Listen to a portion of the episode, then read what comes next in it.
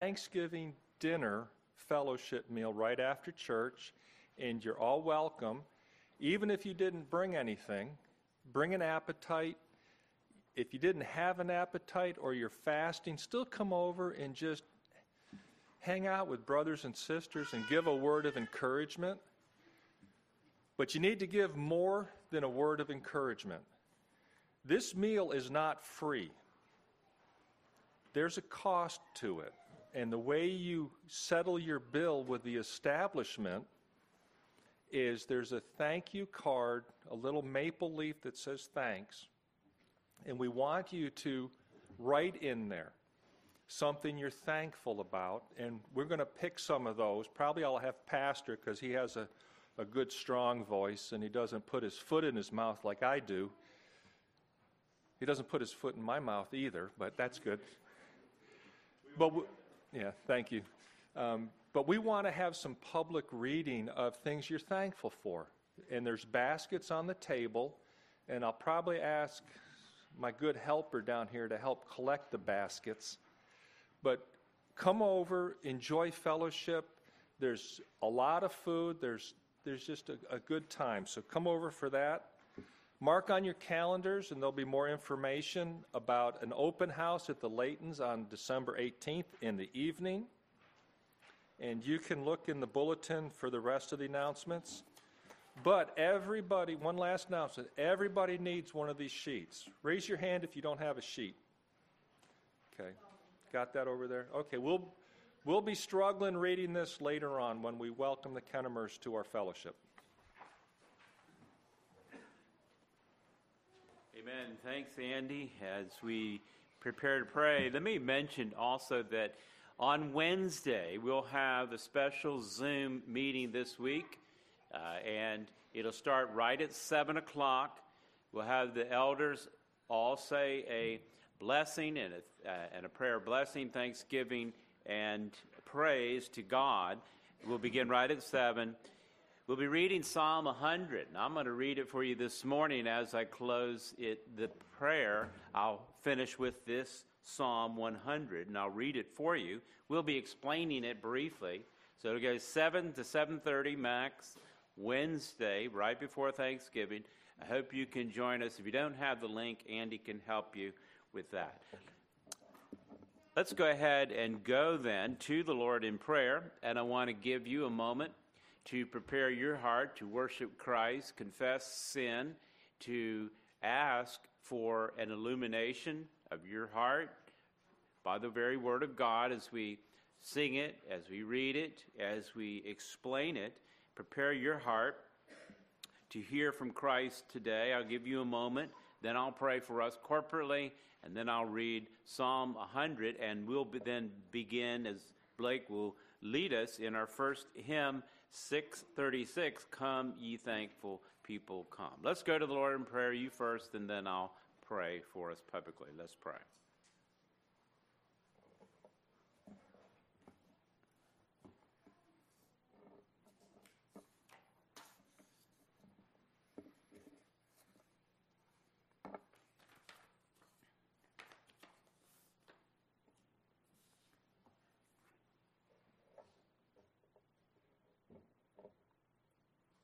Father, we have truly gathered together today.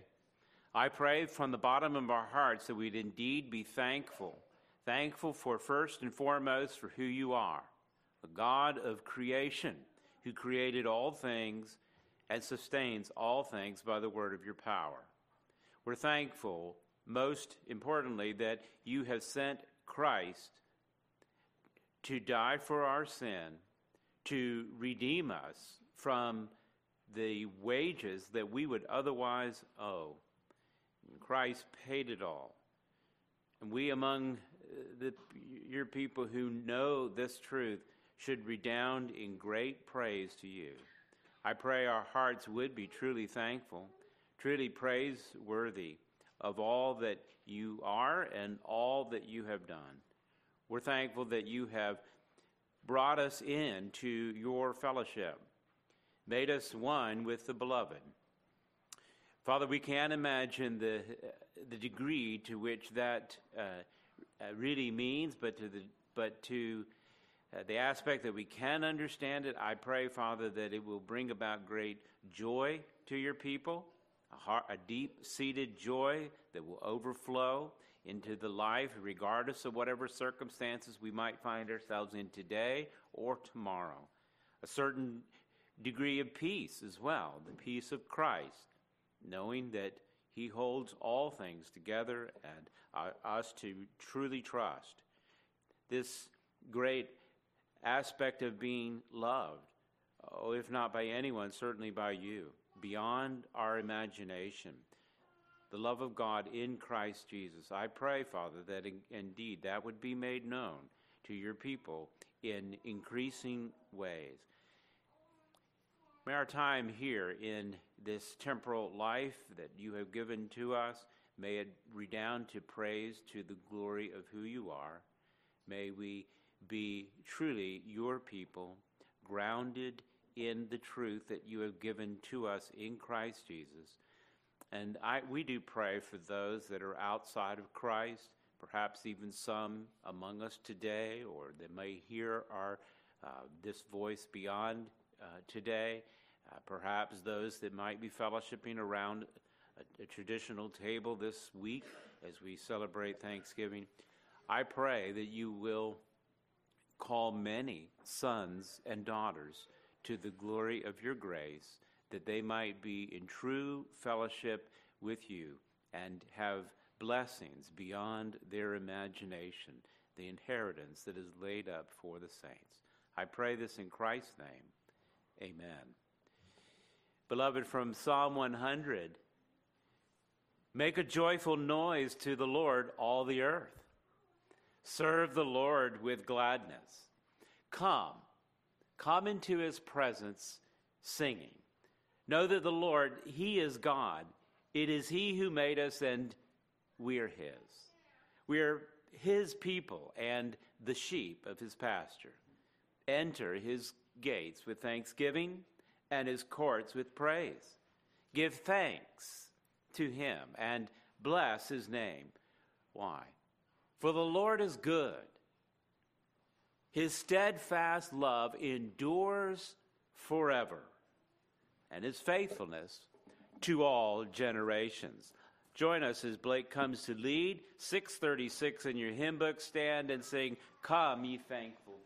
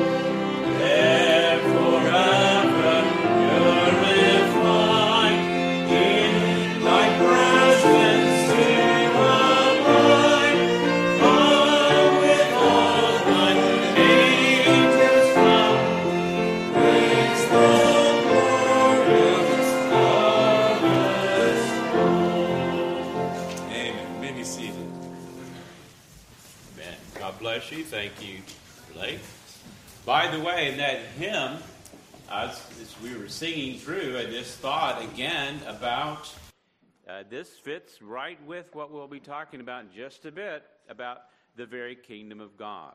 This morning, we do want to recognize our newest members and thank you for allowing us to put you up here and make a spectacle of you and so forth.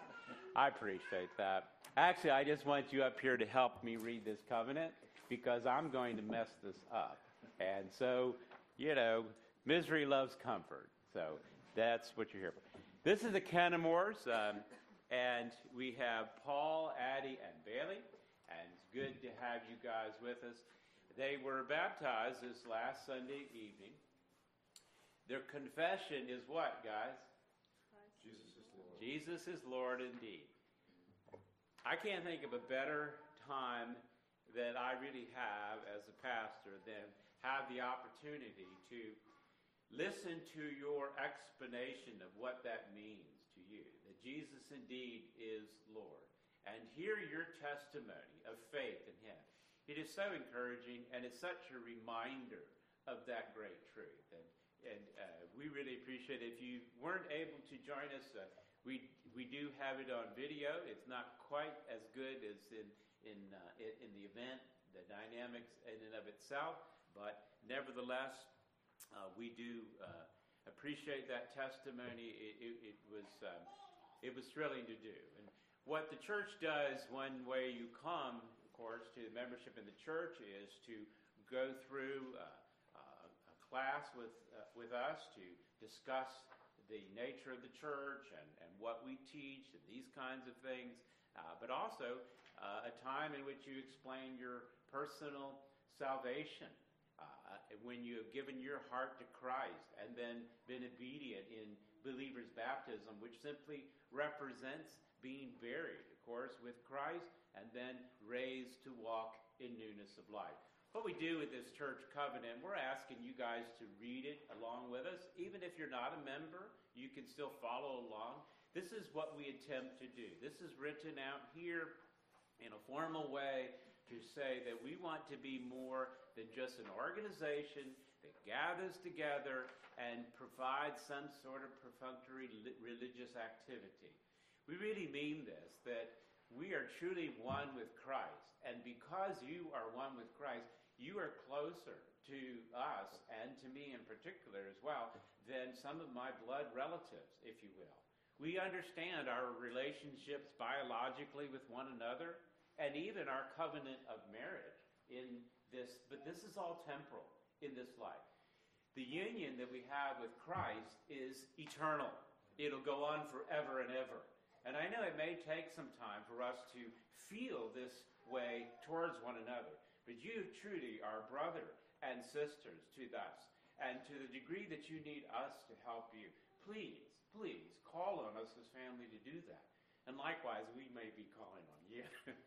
God has given each of us gifts uniquely to serve in the time that He has called us and in the place.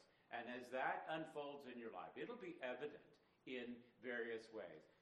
Be assured we'll continue to pray for you, and we ask for you to pray for us as we grow in grace and knowledge of Christ together. And as we read this, then, and the elders will join us as well, uh, we will make this expression one to another in our commitment and covenant together. And I will try to help lead the reading of our covenant. And then I'll close in prayer for us. So let's read this together. Having, as we trust, been brought by divine grace to repent and believe in the Lord Jesus Christ and to give up ourselves to Him, and having been baptized upon our profession of faith, in the name of the Father, and of the Son, and of the Holy Spirit, we do now, relying on His gracious aid, solemnly and joyfully renew our covenant with each other. We will work and pray for the unity of the Spirit in the bond of peace. We will walk together in brotherly love as becomes the members of a Christian church exercise an affectionate care and watchfulness over each other, and faithfully admonish and entreat one another as occasion may require. We will not forsake the assembling of ourselves together, nor neglect to pray for ourselves and others. We will endeavor to bring up such as may at any time be under our care in the nurture and admonition of the Lord, and by a pure and loving example to seek the salvation of our family and friends. We will rejoice at each other's happiness and endeavor with tenderness and sympathy to bear each other's burdens and sorrows.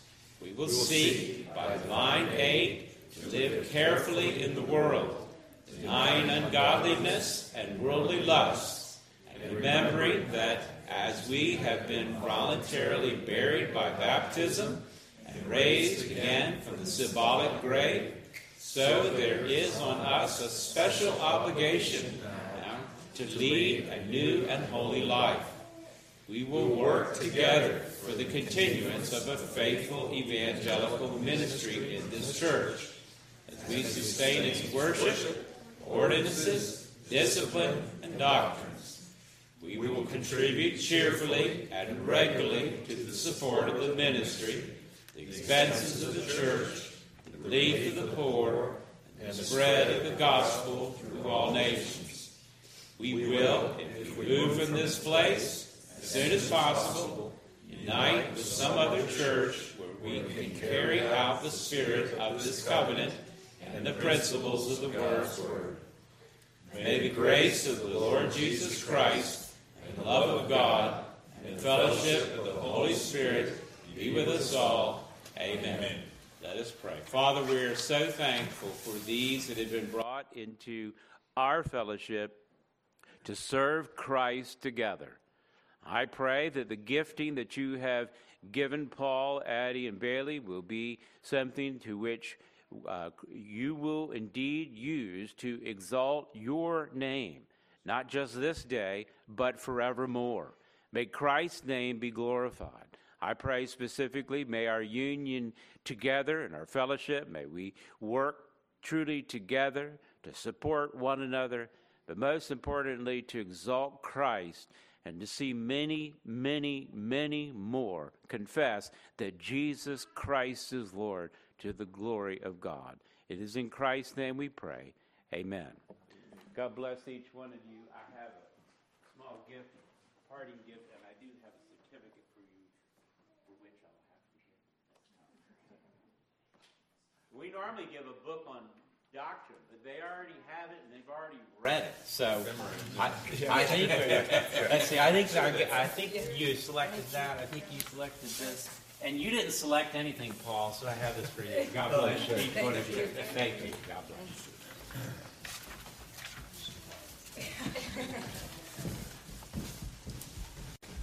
Amen. Well, let's take our hymns and stand once more and turn to number 637, and we'll sing We Gather Together. Psalm 67 1 says, May God be gracious to us and bless us. Look on us with favor. 637, we gather together.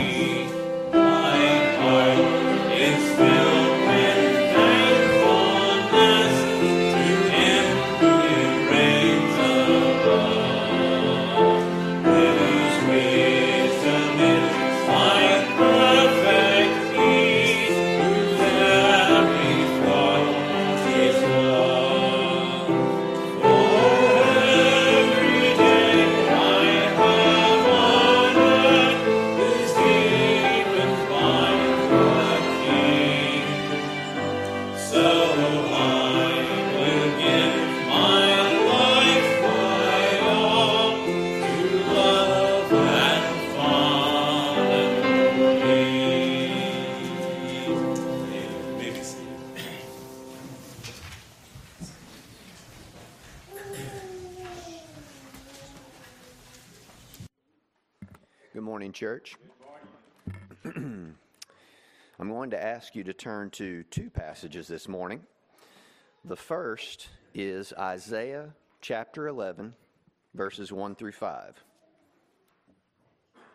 You can find that on page 575 of the Pew Bible if you'd like to follow along there. Leave a marker after you found it, and then turn to Psalm 82 which you can find on page 492 of the Pew Bible.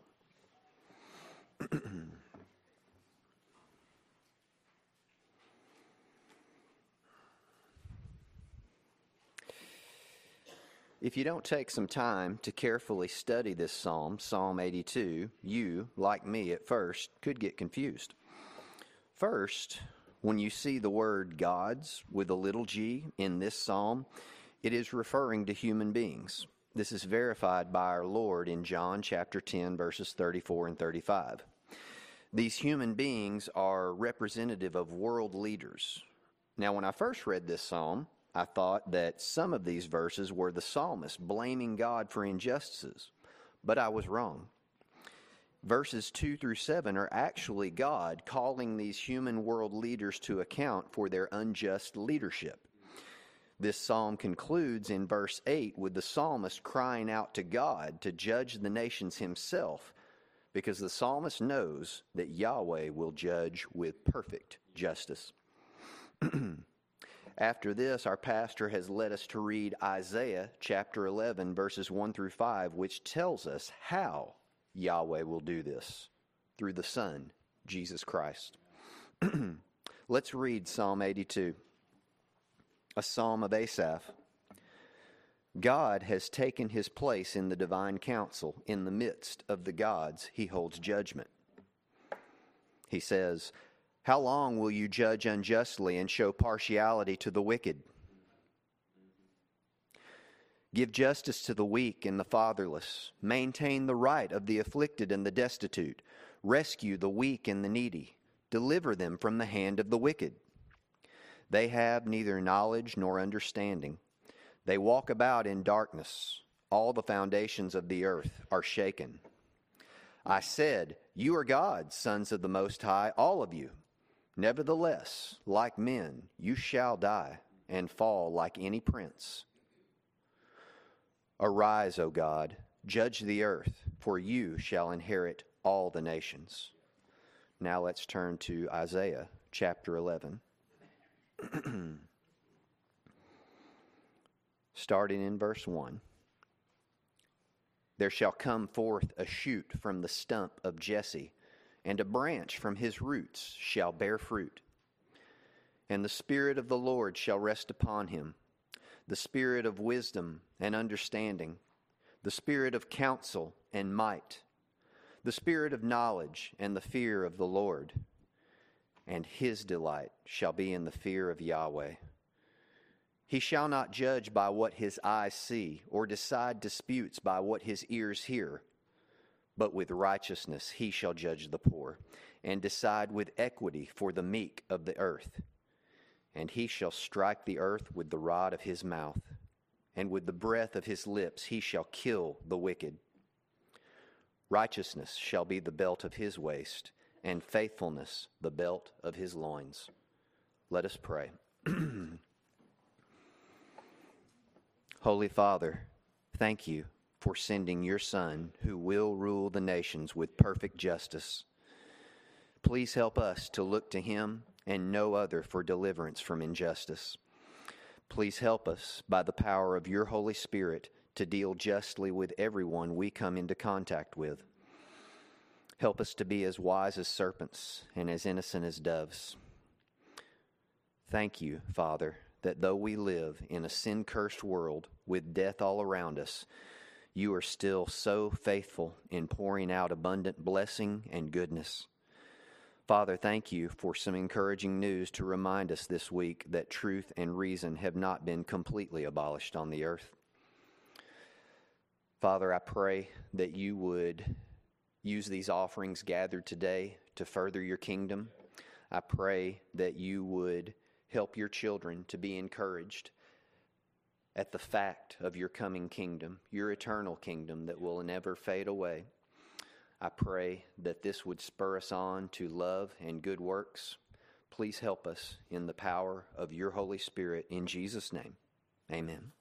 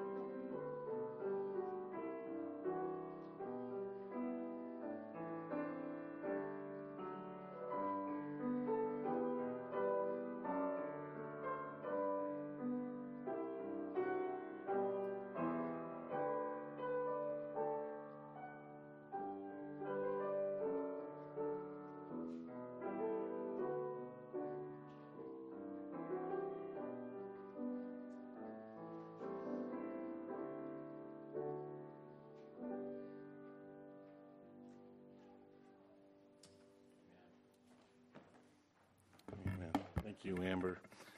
Matthew 5, 5 through 8 reads, Blessed are the gentle because they will inherit the earth. Blessed are those who hunger and thirst for righteousness, because they will be filled. Blessed are the merciful, because they shall be shown mercy. And blessed are the pure in heart, because they will see God. Let's stand together, turn to 578, and sing, Rejoice, ye pure in heart.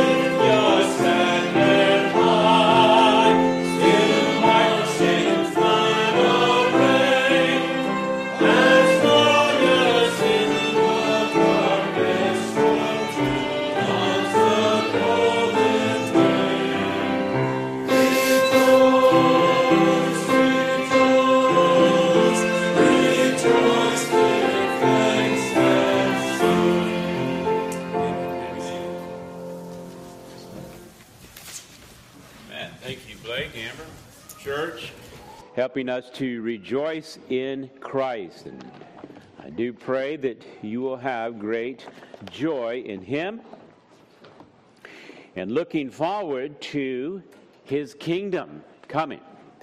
We're in John chapter 18, focusing on verse 33 through 40. And I almost somewhat feel apologetic in returning to this theme, but it's a big theme Christ's kingdom. And we could preach on this in a month of Sundays and still not get through half of it. But I promise I'll finish at some point. But I appreciate you allowing me to return again to this theme, and particularly we'll look at the unfolding or the progression of the kingdom, one other aspect that I haven't had time to explore with you as much as I like to do this today. Our key verse that we're focusing on is from verse 36 when Jesus describes his kingdom specifically in a negative way and saying it is not of this world.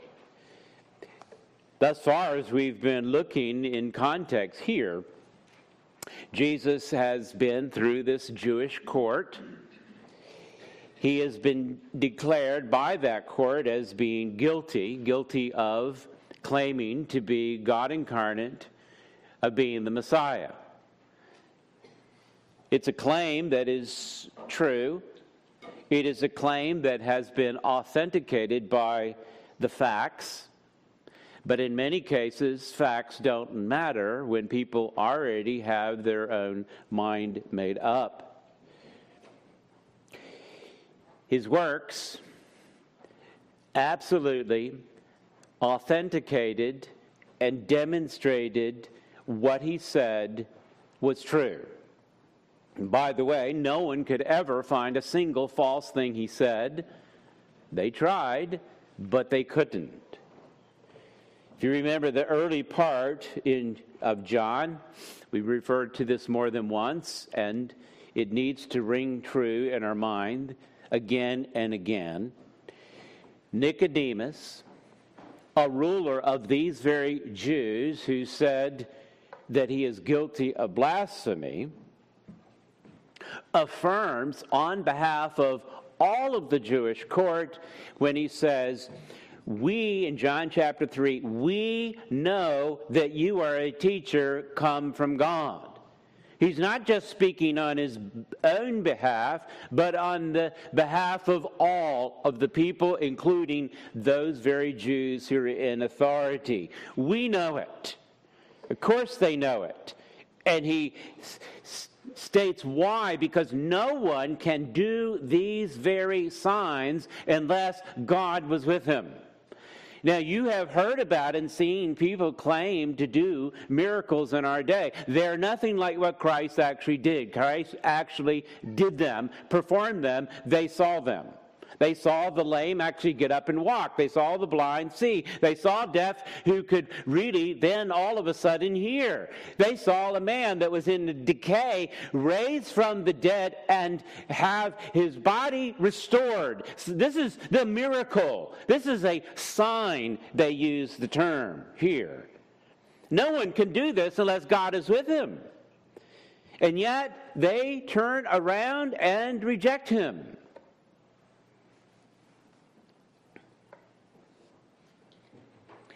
Jesus explains truly, truly, most assuredly, amen and amen. Unless one is born again, born from above, have a spiritual regeneration in their heart, they cannot see the kingdom of God. Nicodemus at this point, I do think he does come to faith, but at this point, he can't see it. And Jesus is telling him. And the rest who declare Jesus as a blasphemer for claiming what is factually true can't see it either. The Jews misunderstood what was going on, and they misunderstood the nature of the kingdom. Jesus does teach and explain. He explains to them that this kingdom is not entered into through some sort of heritage, through some sort of religious activity or rite that you engage in. This has to be a entrance out of this world, if you will, because it is not of this world. The great manipulation that anyone might make will fail because the facts are there. It isn't a matter of just weighing the facts. What has to occur is faith, and this is something you cannot manufacture from the flesh. It is granted by God, it is a spiritual faith, faith which is a response to regeneration. The Jews, at this point in history, had a vast amount of teaching on this topic that is, the kingdom of God. The phrase, really, as I mentioned before, you're not going to find that actual phrase in the Old Testament. But it isn't that you couldn't derive it from that. But they wrote a lot about it. We, what you call the intertestamental period, that is, the period from Malachi to Matthew, about 400 years. You may not be that familiar with it, but if you, uh, somewhat, if you've heard of the Apocrypha or the Pseudepigrapha or, or other writings from that period of time, they are of good value because it does tell us what people were thinking at that time. They're not inspired scriptures but they are writings from that period of time. And in those writings, you're going to find a lot of information concerning the kingdom of God. They didn't understand it. They thought that they were in it, and they were just looking for it to unfold and usher them in. And as some of the songs that we sang, if you noticed in it, and some of the scriptures that we read, that the nations, those outside of the kingdom, would be destroyed and that they would re- be rescued. They misunderstood what was actually going on because they weren't even in the kingdom. They thought they were. So Jesus naturally then would teach about the kingdom. There's a door, there's an entrance, there's a gate. It is through a person, it is through Jesus Christ. He is, as he said, the door. I am the door. I am the way, the truth, and the life. The Gentiles, represented here really by Pilate and others certainly in the crowd, they didn't understand this kingdom theology either. Pilate, having Jesus brought before him, accused by the Jews as an insurrectionist, a king. They didn't bother bringing up the blasphemy charge because Pilate would have dismissed it, so they thought that they would try the king and kingdom charge. Accuse him of that, if you will. But Jesus explains his kingdom, which is verse 36, it's not of this world.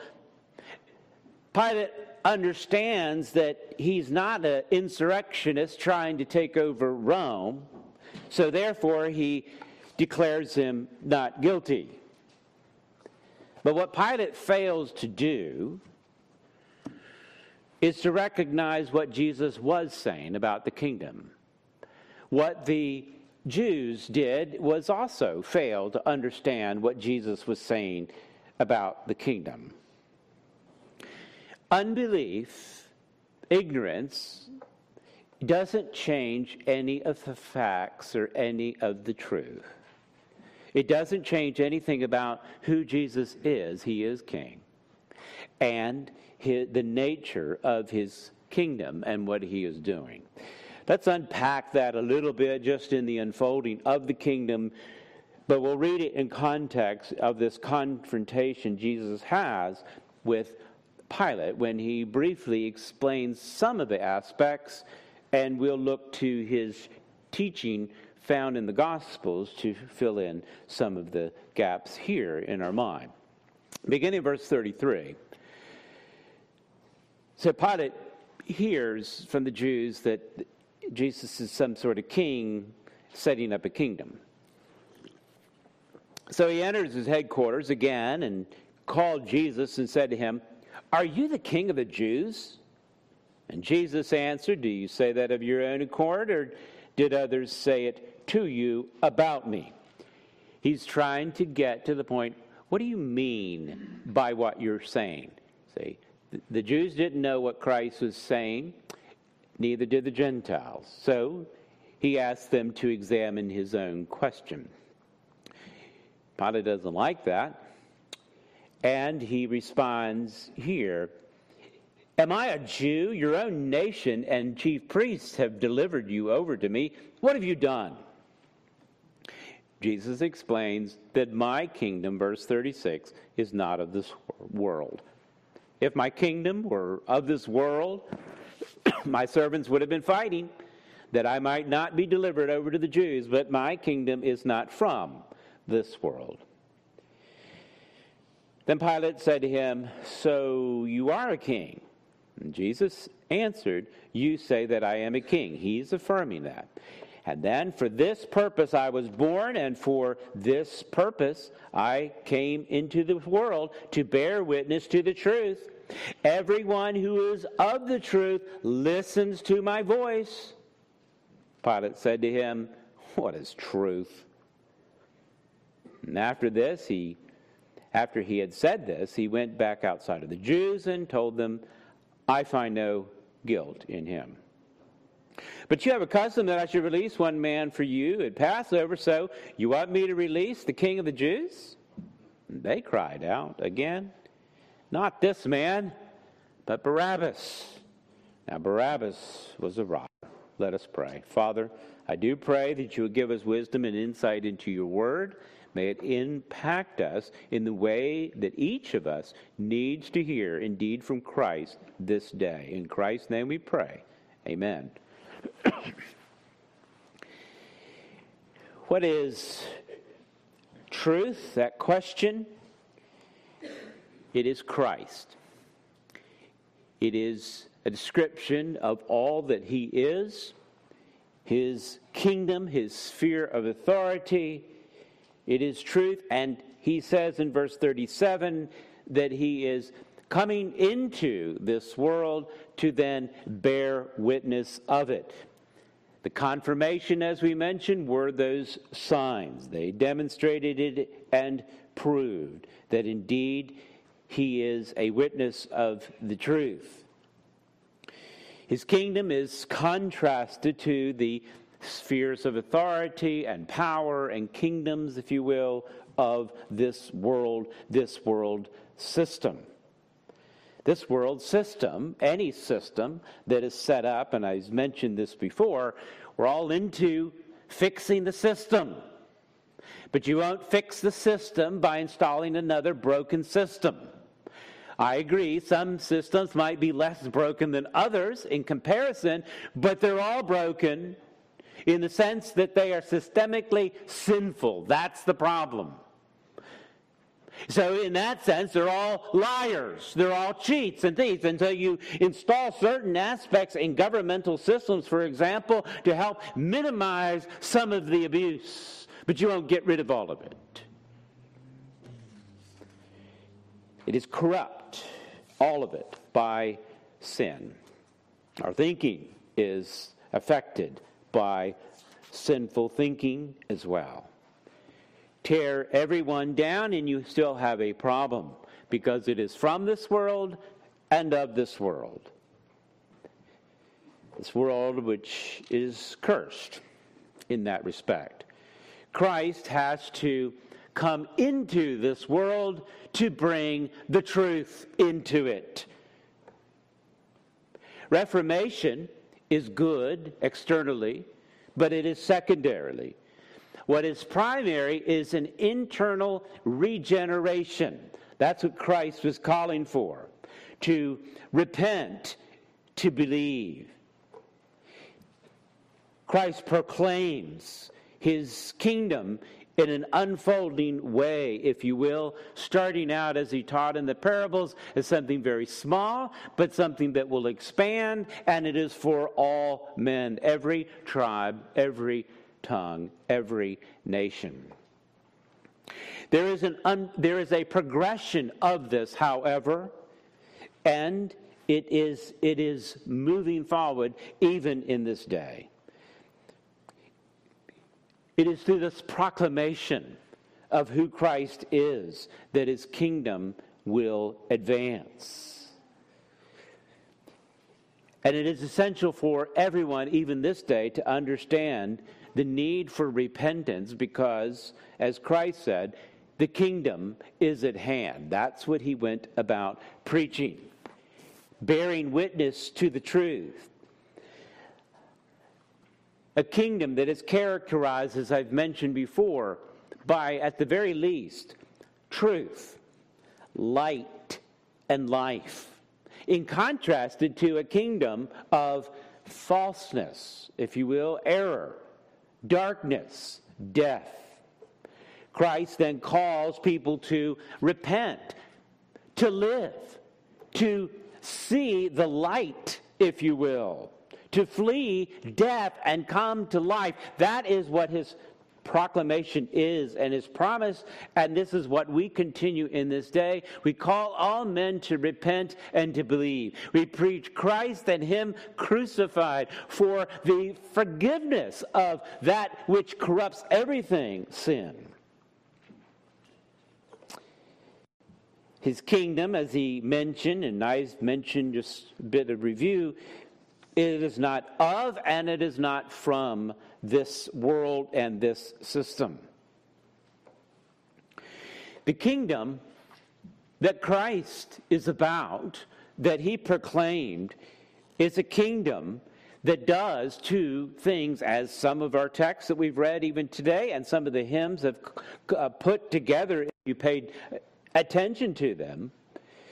His kingdom as it comes into fruition, is going to bring about judgment to those that are in rebellion to the king. It'll bring about salvation to those who seek refuge in the king. The Jews were right in anticipating this ultimate purpose, if you will, about the king and the kingdom. His throne will be established in righteousness, and he will subdue the nations in rebellion. He will gather the citizens of his kingdom. As I mentioned, what they erred in was simply that they thought they were in it, as many do. As Jesus would say in Matthew 7, many will say on that day, Lord, Lord. That's a term of sovereign king. Haven't we done all these things? And he will say, Depart from me, I never knew you. I often tell people, here's the deal. It's not so much do you know Christ, does he know you? That's the question. It is a necessary question, and it's a necessary answer. Is he indeed Lord?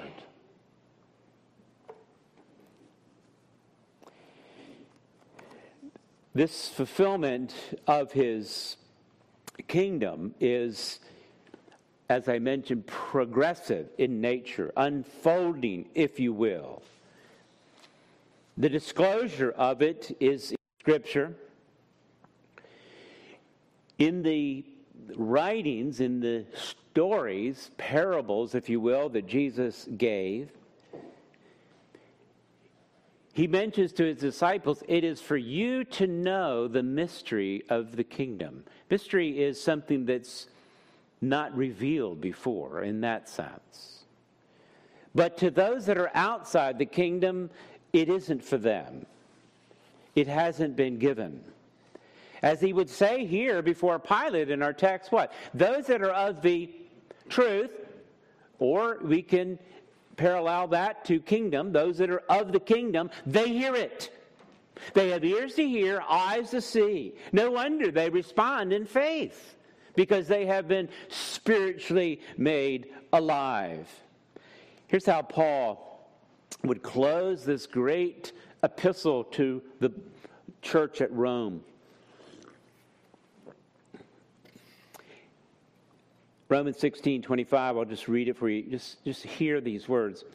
Now to him who is able to strengthen you according to my gospel and the preaching of Jesus Christ. This is what Paul did. He looks that the strength would come from Christ.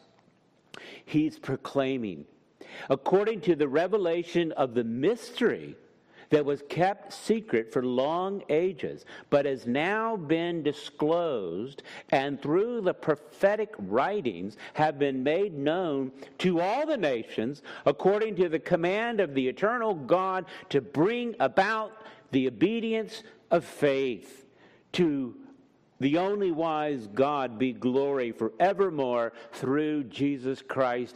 Amen. This is what we do proclaim the gospel of Jesus Christ. It will bring about obedience of faith. Not our manipulation, not our entertainment, not our enterprise, but Christ and Christ alone.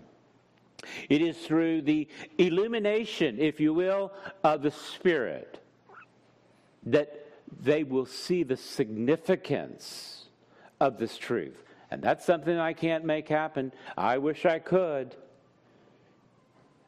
But it hasn't been given to me to do that. That is the power of the Spirit. What has been given to me is just to preach Christ, to share the gospel. This kingdom then has a progression to it, an unfolding that they didn't quite understand, and many don't today. I would say perhaps even most. Let's look at a few texts. Here's Jesus' text to talk about the unfolding of the kingdom. Luke chapter 17, if you want to turn to it. Luke chapter 17, and I'll just pick up in verse 20. The kingdom of God, as it unfolds, then categorically, if you want to think about it, there's really two aspects to it, two phases, if you want to think about it. The first is a spiritual aspect. Must be that way. second aspect is an actual physical aspect as well. It'll be both immaterial and material. The Jews thought about this material aspect, but they missed the spiritual aspect totally.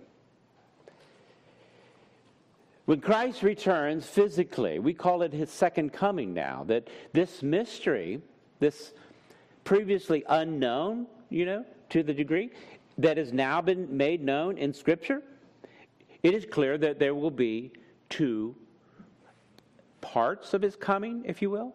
We call it his Christmas time, his first coming, and then we're looking for what now? His return, the second coming. It wasn't categorized that way in the Old Testament. They were conflated together, understandably. But now in time, we can see as this has been unfolding, revealed to us by Christ and the apostles, that Jesus will physically come. That is what we await. Revelation 20 talks about a recreation of the world in which Jesus is king and he will reign forever and ever. So he's not looking for this kingdom and just a little reformation of it. His kingdom is of a different nature. Notice Luke 17. Here he's asked by these Pharisees, these rulers of the Jews, same type of people. He had been dialoguing with them. This is where they got the idea to tell Pilate he thinks he's a king because they talked to him about it. This is one of the records of this, of this type of confrontation.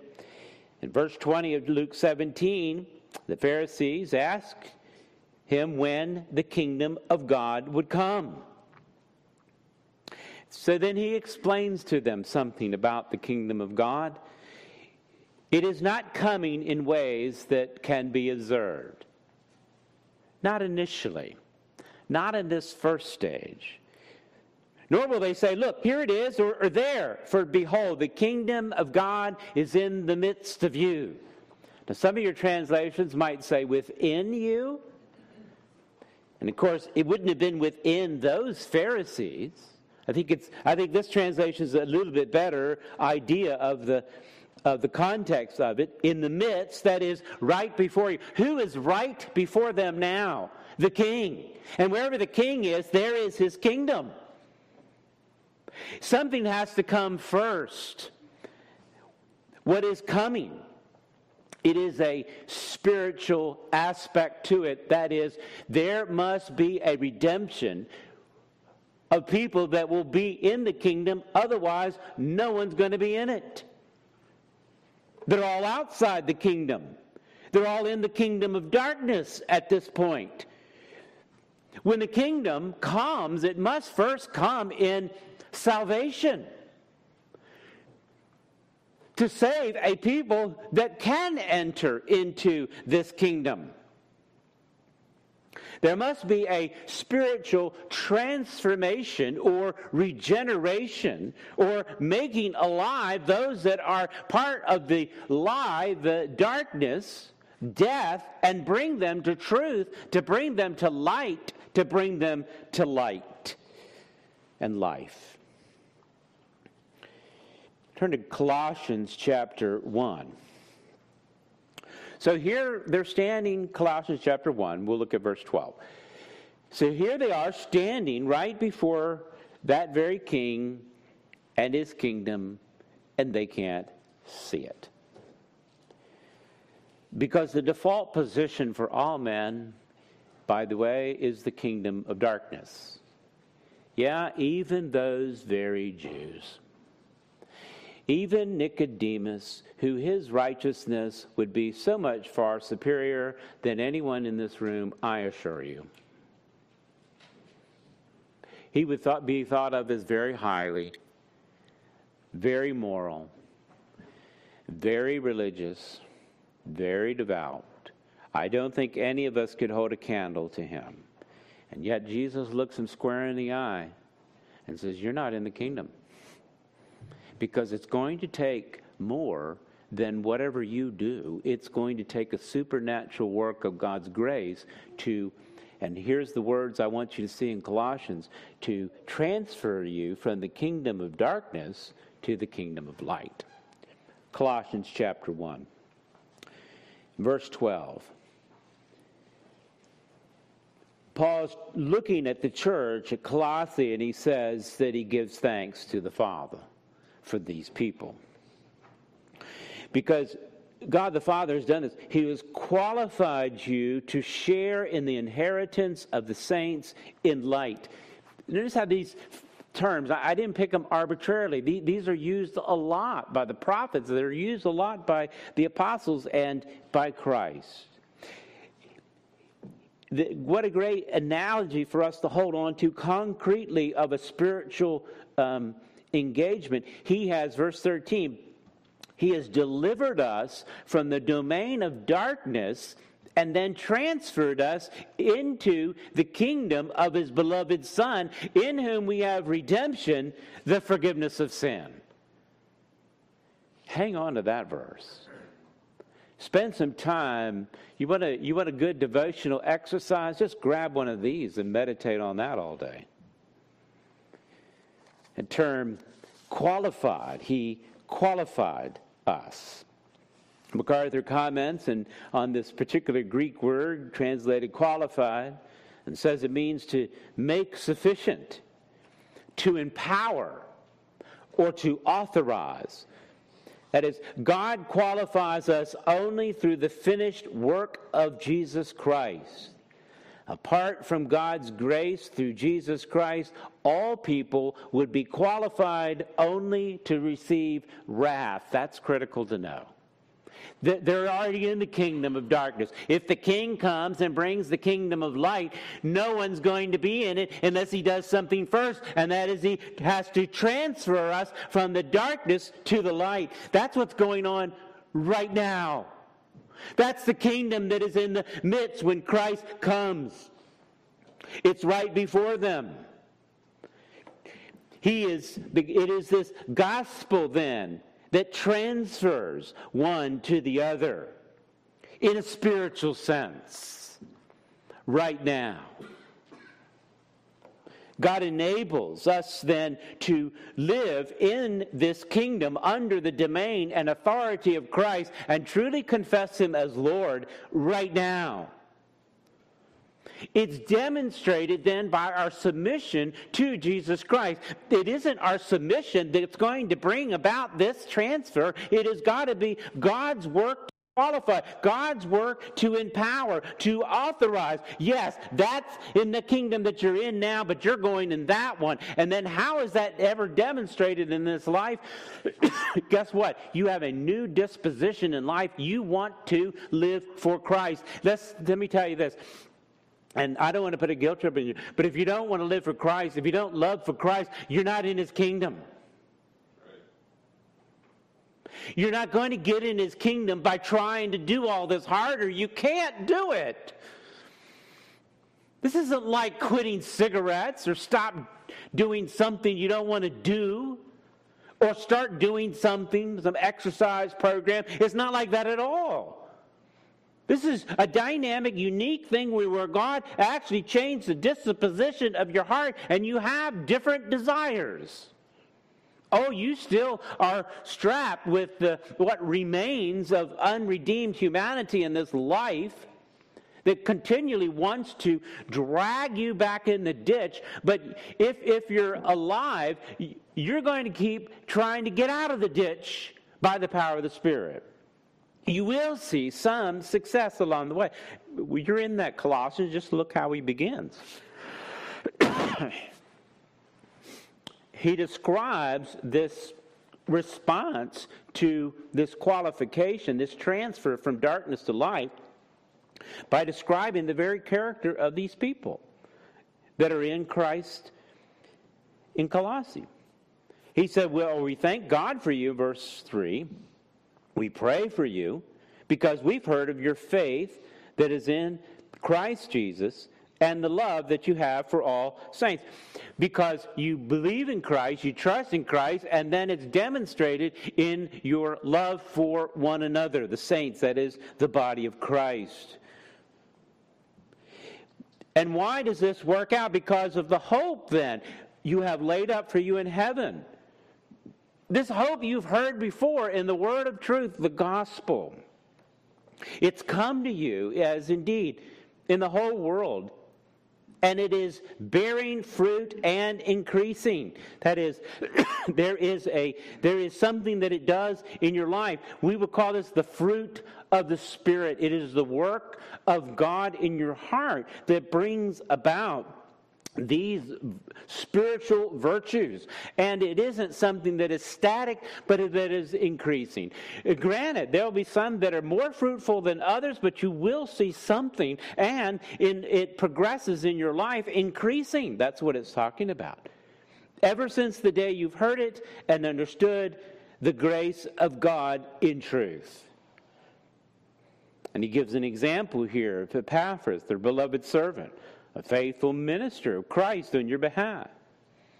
And he then is the one who's made known to Paul how this love is outworking through what? The Spirit. And that's a capital S. That is through the power of the Holy Spirit.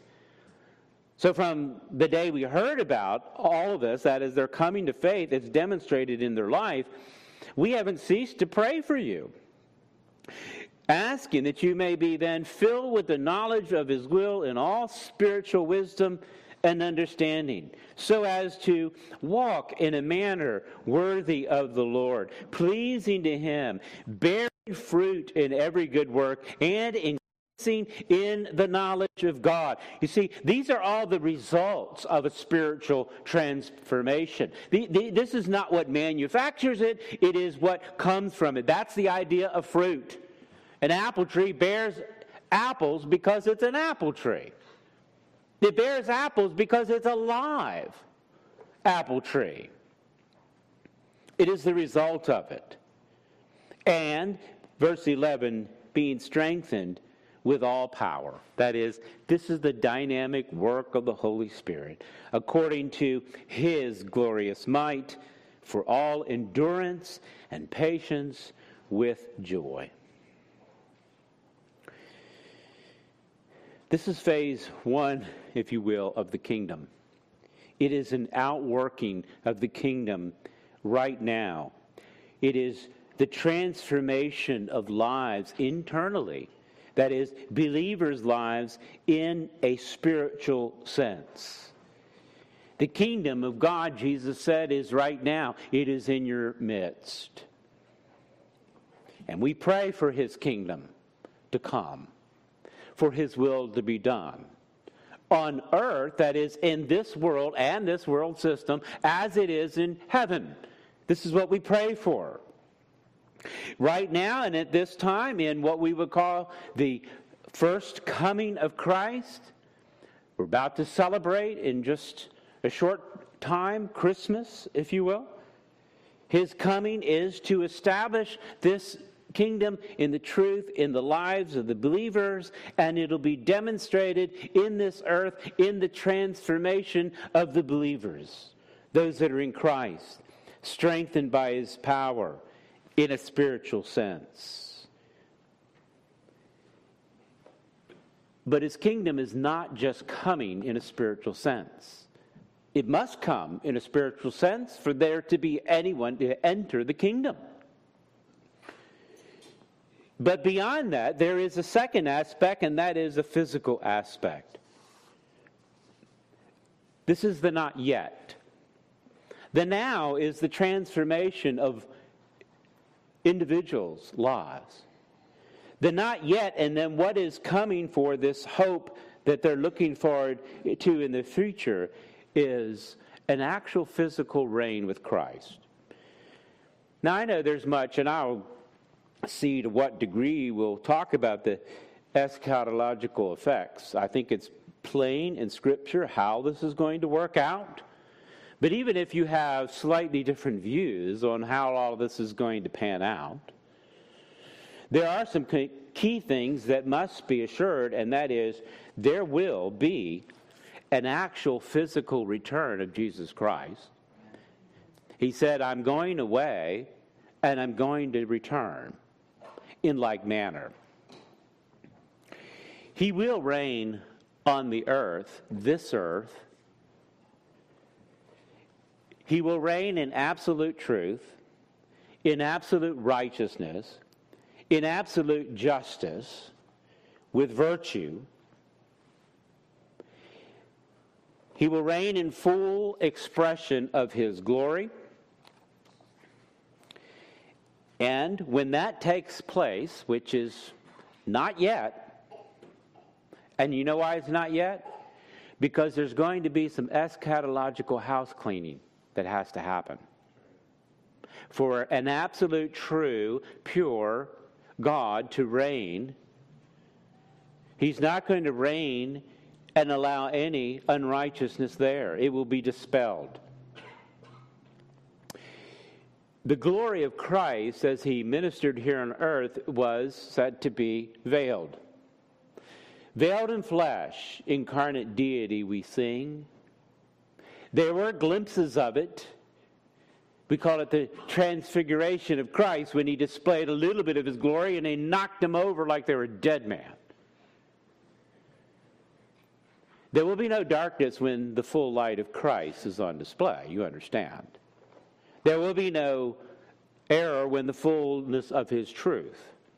There will be no injustice injustice, should I say, when his full justice comes forward. And so then, what is here doesn't need to just be tweaked a little, transformed to some degree, reformed. No, it needs to be completely redone. Just like the heart of man, which needs to be completely redone through a spiritual transformation, there will be a physical transformation if you want to know the end of age. In fact, don't take my word for it. Let's go to somebody that was with the Lord who Jesus told, and he shared it with us. His name is Peter. You remember him? Apostle? 2 Peter chapter 3. He describes the future of this coming king and what the earth will be like in his wake. 2 Peter 3. he describes it as the day of the Lord. That is the day of the sovereign king. This is a terminology used a lot in the Old Testament. The day of the Lord. Verse 10, 2 Peter 3 10. This day of the Lord will come like a thief. That is, it's quick and unexpected. What it be like? The heavens will then pass away with a roar, and the heavenly bodies will be burned up and dissolved. And the earth and the works that are done on it will be exposed. no wonder his kingdom is not of this world, right? This is going to be destroyed. That's what he's saying. Since then all these things are to be dissolved, what sort of people ought you to be? in the lives of holiness and godliness, waiting for and hastening this coming of the day of God, because of which of the heavens will be set on fire and dissolved, and the heavenly bodies will melt as they burn. But according to his promise, we're waiting for a new heaven and earth in which righteousness dwells. That's what you want. You don't want to just clean a little mold off that is still is going to come back. You're going to tear it out, tear it out, and replace it with something true and something right. We're called to be, don't misunderstand me, we're called to be good stewards of this planet, but we're not going to be saved by it. And we won't save it for anybody. It's going to burn. the big green deal is not going to work or whatever else you put up because there's a big red one coming on. It's a fireball. Okay? It, it, doesn't mean that we aren't, as we are given our task here, to do the best we can, but we don't find our hope and salvation in this temporal world. And it always intrigues me a bit when folks carry on about, and, and I've heard it my entire life. It's always been something different, if you will. It was, we were going to have too many people, so you had population explosions when I was young, a big deal about that. And, and, and by the way, I went up, I, was, I lived in D.C. at the time. This was in the 70s, and I went up in a, in a small aircraft around DC. And you know what the thing amazed me so much was how many trees there actually are and how much wide open space. And I'm like, these people back then were really crying about, oh, we just don't have any land at all. We're overpopulated. And I'm like, okay, uh, I don't see any houses for miles and miles, and I live close to a big city. But anyway, I digress. The uh, uh, th- this this world is going to be destroyed, and we won't be saved by it. They'll come up with an idea. Oh well, the second thing uh, we're going to freeze to death. Well, then it started getting warmer, and we're going to get really hot, and, and everybody's going to die that way. And now it's just there's weather out there. They call it the climate. All right. But the you know the thing, positive thing I say about that is, at least they understand that there is a temporal aspect to the world in which we live. Most people think it's eternal. It's not. There's one who is eternal. That's Christ. Do you want to be saved? Do you want a rescue plan? Look to Christ. That's the only place you're going to find refuge. The psalmist would tell us, remember, kiss the Son, lest he be angry and you perish in the way. For his wrath is quickly kindled. This is looking forward to the destruction that is indeed to come. Turn to Revelation chapter 19 the way, uh, and I preached the Revelation, I'll probably maybe preach through it again. I don't know if I'll live that long to do it, but anyway, it's a great book. You're blessed to read it. The problem is a lot of folks misunderstand it, but nevertheless, as it unfolds here, chapter 19 is the coming king. This is what we're looking for where we call the second coming. Where Jesus, the sovereign king, is coming and what's going to happen next, he's coming physically, and the, his throne will be then established forever. If you drop down to verse 11 in chapter 19, it's described this way by John, who gets a vision, prophetic vision of what the future is going to be like. Then I saw heaven open, and behold, a white horse. By the way, this is contrasted to where we're at in John where Jesus comes into Jerusalem how? On a donkey, on the on a baby donkey, if you will, right? A colt, a fold, a young one, the most not just a donkey, which would have been a symbol of peace when the king comes into an area, but but but even the weakest among to demonstrate here right now is salvation. But when he comes again, this second aspect of the kingdom, of a physical reality of coming, it's described how on a horse of great power and triumph, this white horse has this imagery of this beautiful, majestic power. That is the imagery put forth here. A white horse. He's coming in judgment. Remember, the Jews were right. He's going to judge the nations and to gather in his own citizens. These citizens have to be made, if you will, in this first incarnation. And now, when he comes, judgment. That's all that's coming. And refuge to those that are in him. he says the one sitting on it is called, you've heard this before, faithful and true. Do you know him? And in righteousness he judges and he makes war. His eyes are like a flame of fire, and on his head are many diadems. That would be crowns. And he has a name written that no one knows but himself. He is clothed in a robe dipped in blood. This is the blood of judgment. And the name by which he is called, you want to know what it is? The Word of God. Wonder, John began his gospel. In the beginning was the Word. Right? Well, here it is, the very Word of God.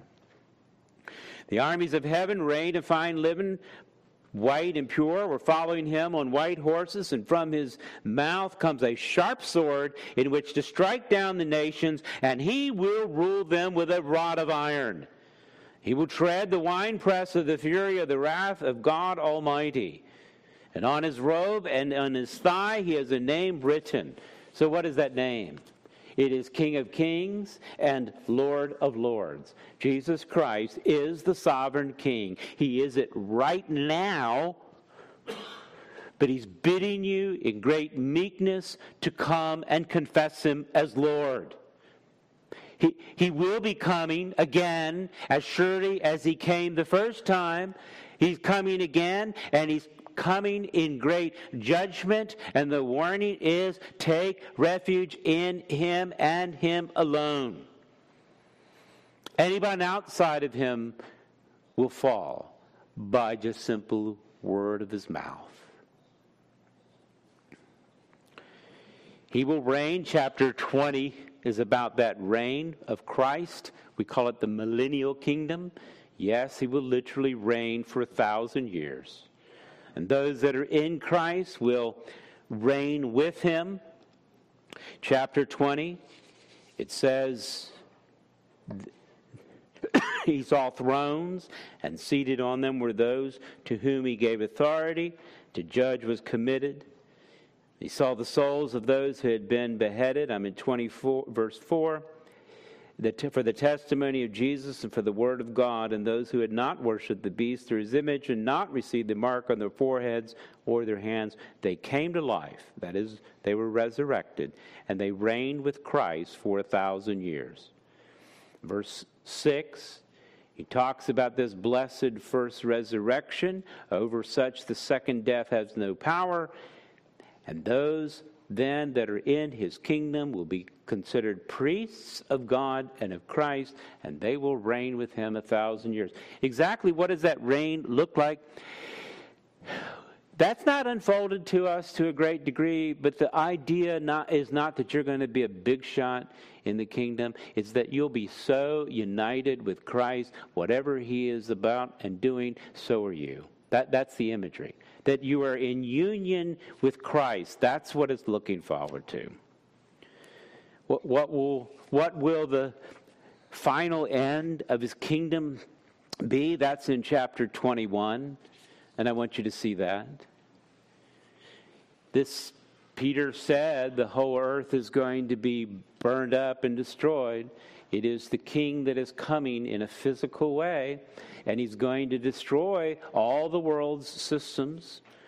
He's going to physically destroy the heaven and earth and make a new one. And here's what it looks like in verse 1 of chapter 21. Then I saw a new heaven and a new earth. For the first heaven and the first earth had passed away, and the sea was no more. It, it was gone, it was burnt up. And so, what does he replace it with? Something brand new. Well, what does it look like?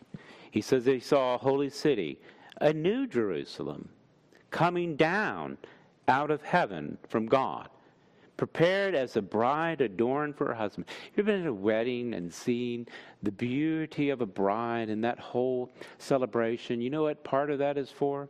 Is simply to communicate the beauty of God with man.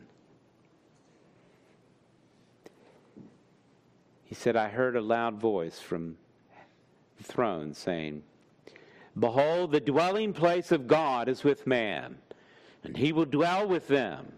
And they will be his people, and God himself will be with them as their God.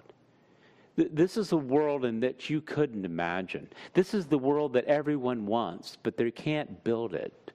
You can't build your Tower of Babel and get there.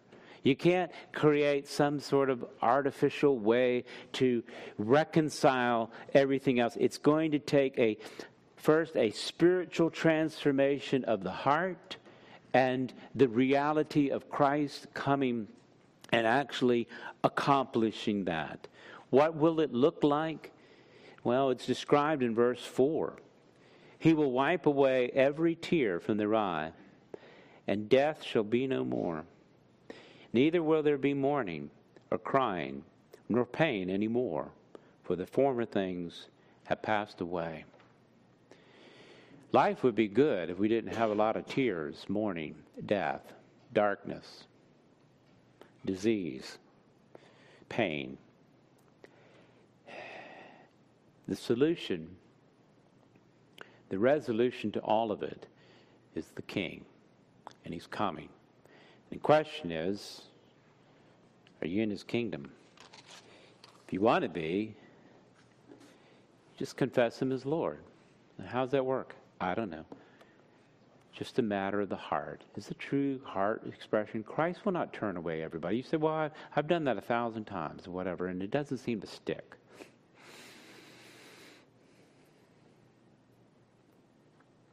Jesus says, If you come to me, I will not turn you away. So my plea is to simply come to Christ.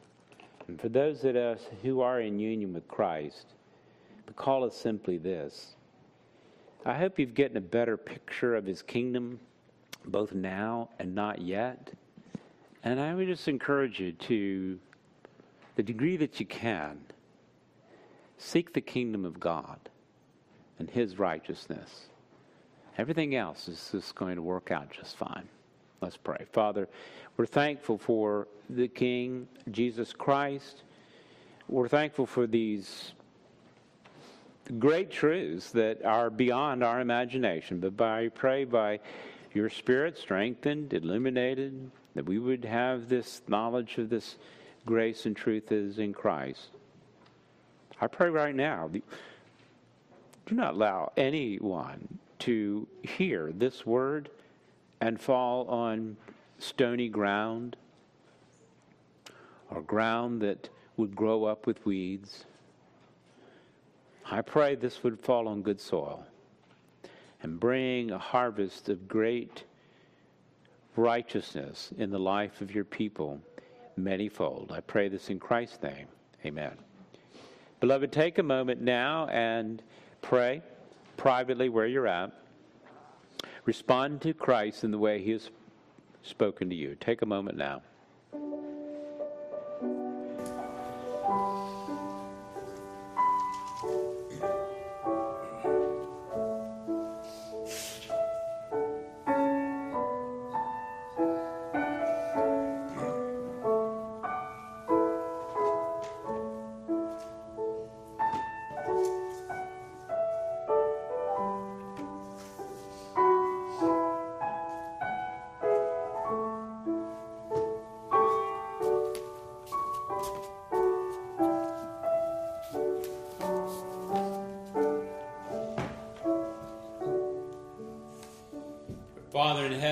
Hallowed be your name. Your kingdom come, your will be done on earth as in heaven. Give us this day our daily bread, and forgive us our debts as we have also forgiven our debtors. And Lead us not into temptation, but deliver us from the evil one. In Christ's name, amen. Well, I want to sing Crown with Many Crowns. What number is that? 304. You guys want to do that too? Let's stand and sing together. 304. Crown him with many crowns. To do the first and the last.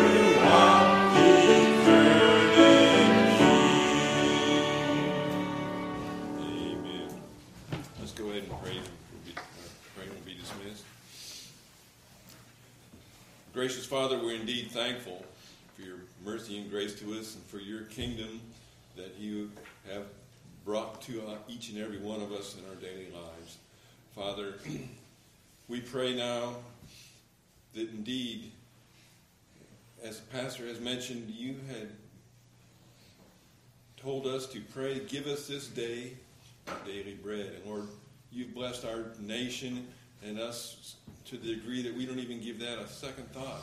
We have so much, Lord, and it's all because of you, Lord, and it, it could be gone in a moment. And Father, we give you praise and glory for it. Now, Father, we pray that you would bless as we go to our fellowship and uh, partake of the food that's been provided that we have that you have given us and the, the fellowship that we have around the table. And we give you praise and glory for it. And now may the Lord give you life according to his steadfast love, and hope in his salvation forever. Amen and amen. You're dismissed.